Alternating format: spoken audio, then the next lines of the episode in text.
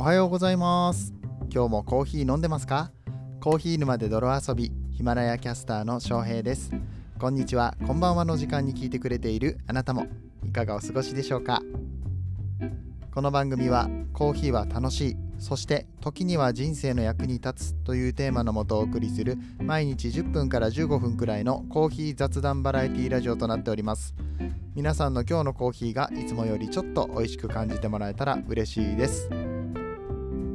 本日は7月の9日金曜日となっております。皆さんいかがお過ごしでしょうか、え金曜日ですね。週の終わりでございます。1週間お疲れ様でございました。あと1日、え、パリッと惰性で頑張っていきましょう。パリッとなのか惰性なのかどっちなのかって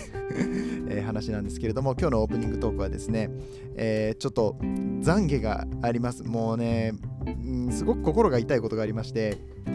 コーヒー豆を買いすぎた、えー、で家にあるコーヒーをいろいろ整理したりだとか最近は、えー、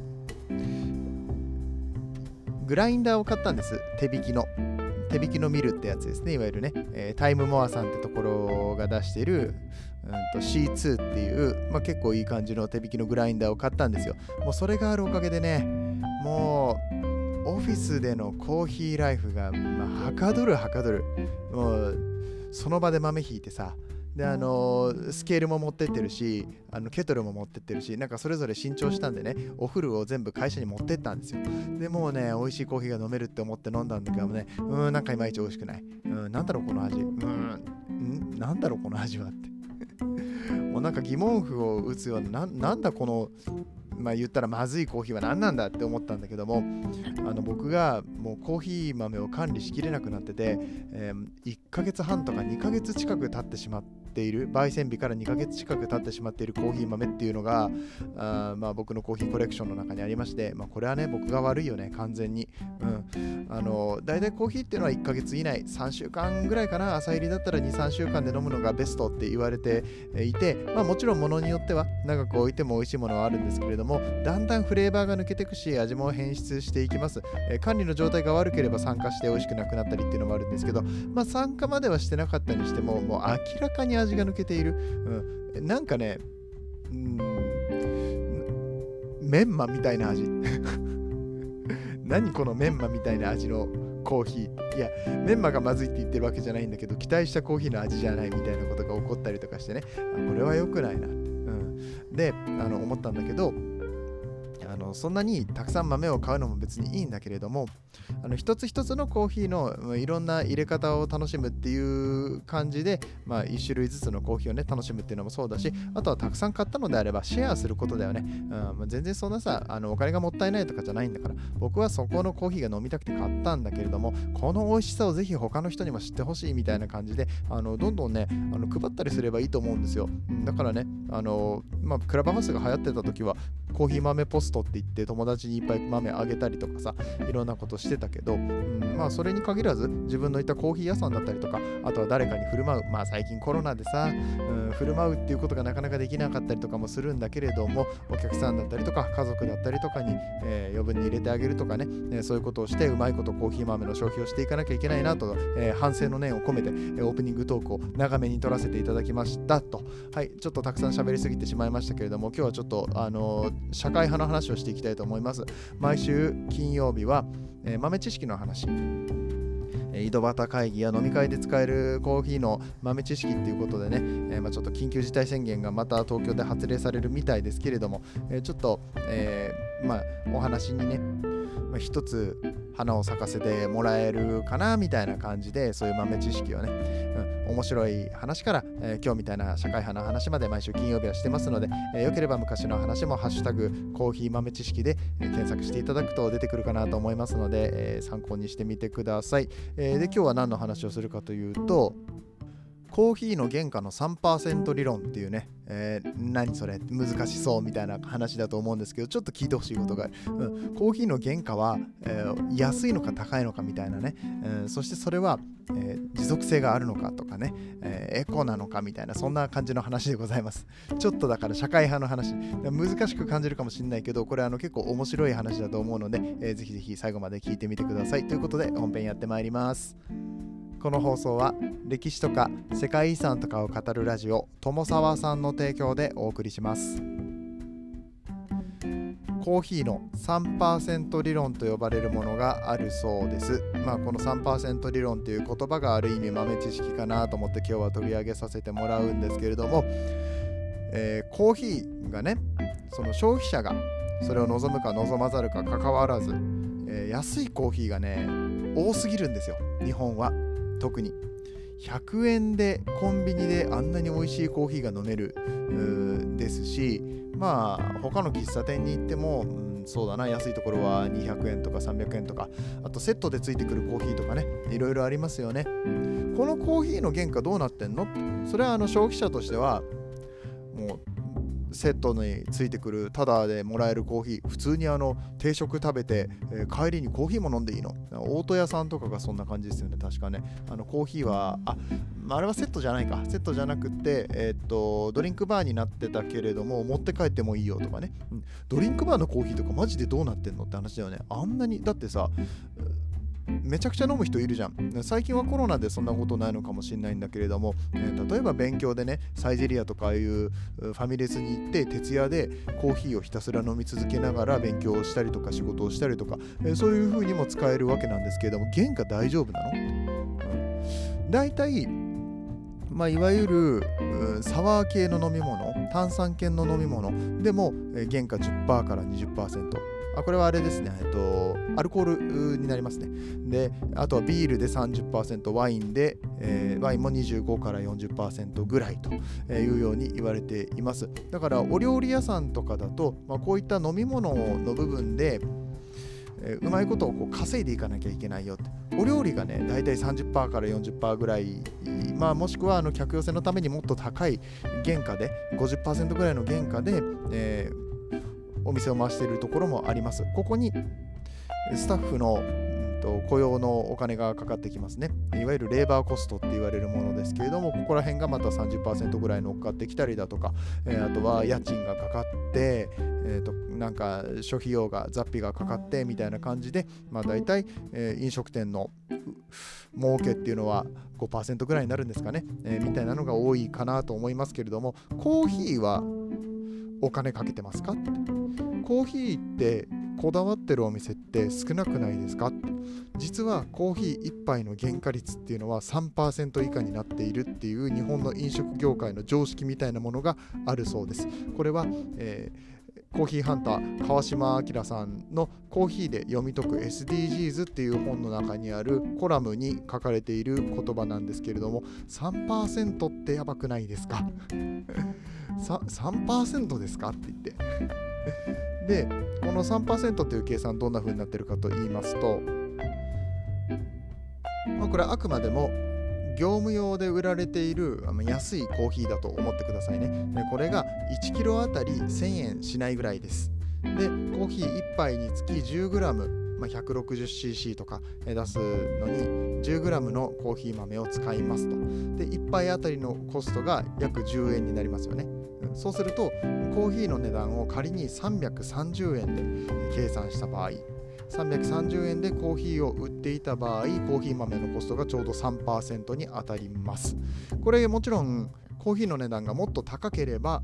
あえー、とごめんなさい、それはあの販売価格ですね。販売価格が400円、500円であれば、もうちょっといいコーヒーを使うこともできるかもしれませんけど、でもやっぱり3%ぐらいの原価、えー、っていうのは、わ、えー、りかしよくある話なのかなっていうふうに思えてきちゃいますよね。うん、そう実際のところ本当にね1000円しないんですよ1キロあたり。これあの僕も飲食業やってるからあんまり大きい声で言えないんだけれどもあのー、美味しくないコーヒーとは言わないけどその質の低いコーヒーですよね。いわゆるコモディティって言われるようなコーヒーってあの本当に安く、えー、そしてあのめちゃくちゃ深入りにして味をごまかしている、えー、さらに言えば薄めに出してミルクとかあとなんか砂糖とかたくさん入れてしまえば何とでもなるみたいな感じで、まあ、これはあのペットボトルトル飲料とか缶飲料でも同じことが言えるんですけれども原価をめちゃくちゃ下げることができるんですね。下げようと思えばなんぼでも下げることができるわけですよ、でもでそれ下げていいことあるのって言ったらそれはねとにかく安く仕入れることができればレストラン儲かりますしでただ同然でコーヒーをもらうことができればお客さんも喜びますけど果たしてそれって社会的にどうなの？ってそれで、えー、コーヒー業界が良くなっていくの、でそういう形でコーヒー豆を作って販売している農家さんっていうのはどうやって暮らしてるの？って、うん、実は農家さんはわりかしこれ儲かっているパターンもあったりとかします。仮に、えー、生産者の取り分がね、えー、これまあだから原価が3%でそこからいろいろ天引きされて1%になったとしても、うん、あのこれはあの今紹介している本の中に書かれてるんですけれども、え、仮に生産者の取り分が1%だったとしても生産数がめちゃくちゃ多ければ、えー、例えばとあるコーヒー生産者が年間1万トンのコーヒー生豆を生産しているとします。で、1杯分 12.5g、まああの焙煎すると目減りしますからね、まあ、それぐらい生豆で言うとそんぐらいだったとして、1杯あたりの、うん、売値が3円ぐらい。売値っていうか取り分ですね、コーヒー生産者の取り分が3円ぐらいになったとして、えー、年間1万トンのコーヒーを生産してますから、えー、収入にすると約24万円ほどになるそうです。これがもし2トンになれば48万円。でこの1トンとか2トンの話ってそんなに大きな話じゃないんですね、うん、あの一部のコーヒー生産者さん大きいところのコーヒー生産者さんは普通に生産している量、えー、なんです。だってさブラジルだけで350万トンとか毎年生産してるわけですからでこれがまあ約世界の3分の1ぐらいだったとしたら350万トンかける3ぐらい、えー、だからな何トンだ？まあだから1000万トン以上ですよね、えー、は生産されている中で、えー、まあ、たくさん農家さんがある中で大きな農家さんであれば1トン2トンってね結構普通の話、えー、なんですね、まあ、それはあの24万とか48万っていう言葉を聞いてあの円に直すとそんな大したお金じゃないように感じるかもしれないですけれどもコーヒー生産国のあまあ貧困な国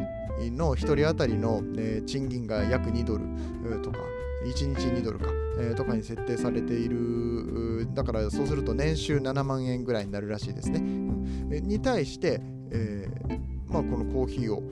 生産して収入が24万円とかになったらまあ3倍ぐらいは稼いでるってことですよね。これあの貧困線が1日、えー、2, 2ドルになってるのでこれよりも低い人たちがたくさんいる国っていうのがあって、まあ、僕も実際ドミニカ共和国に行ってたのでねあの本当にめちゃくちゃ貧乏なんです。1ドル以下です。あのそういう人たちが稼いでる金額っていうのは、うん、なんだけれども、うん、じゃあこの24万円とか48万円っていう額があの貧困なのか、うん、妥当な収入なのか、えー、とか言われるともうその国によっても違うし生活レベルによっても違うしじゃあそこにかけたお金によっても変わってきますよねっていうことだからこれに関しては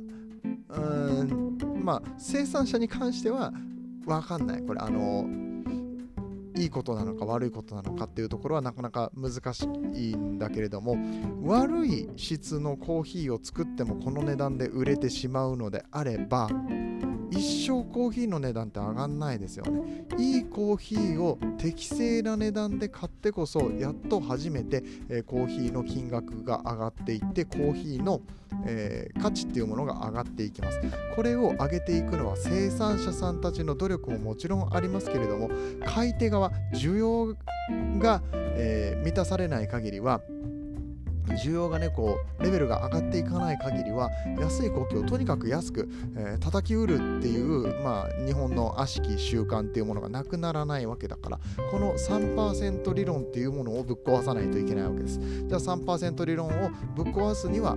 皆さんがコーヒーの消費者が美味しいコーヒーとは何か、えー、もしくは、えー、サスティナブルなコーヒーとかオーガニックなコーヒーでもいいです。価値のあるコーヒーとは何かっていうことを知ってそれに対してお金を落とすっていうことなんですね。例えばフェアトレードのオーガニックコーヒーとかだったらだったりすると 10g あたり50円ぐらいで売られているのでじゃあこれが1杯同じ330円で売られていたとしても、うん、15%ぐらいになりますよねって、うん、さっきまで1%とか3%っていう話からしてみればあのかなり高い金額での取引になるわけです。でこういうことを繰り返していくことによって美味しいコーヒーそしてサスティナブルなコーヒーっていうものが、えー、どんどんと世界に広がっていくわけですから、まあ、私たちは、まあ、消費者としてのリテラシーを高めていく。で上でこの3%理論を叩き壊すためになんとか、えー、うまいことねお金使っていきたいなと思いますね。コンビニコーヒーさんの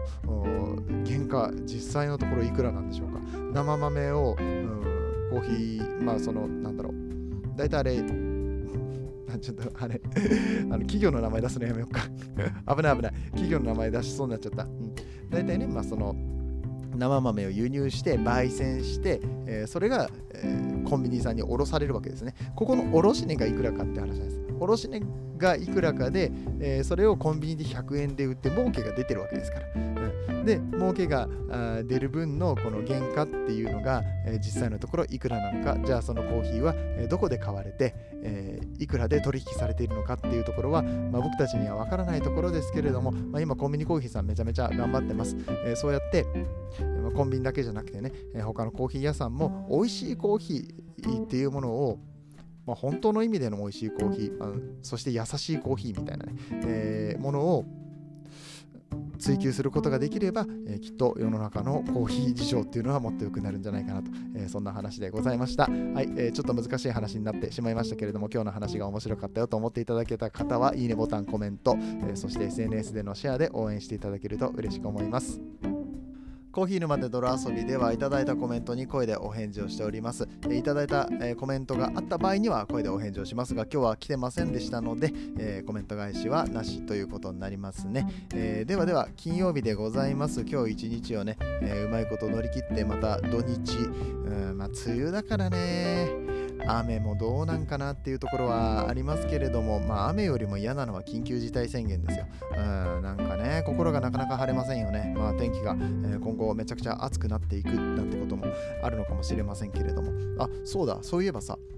昨日僕あの生まれて初めてあのセミの幼虫が道路を横断しているのを見ました。あのセミの幼虫はあの無事に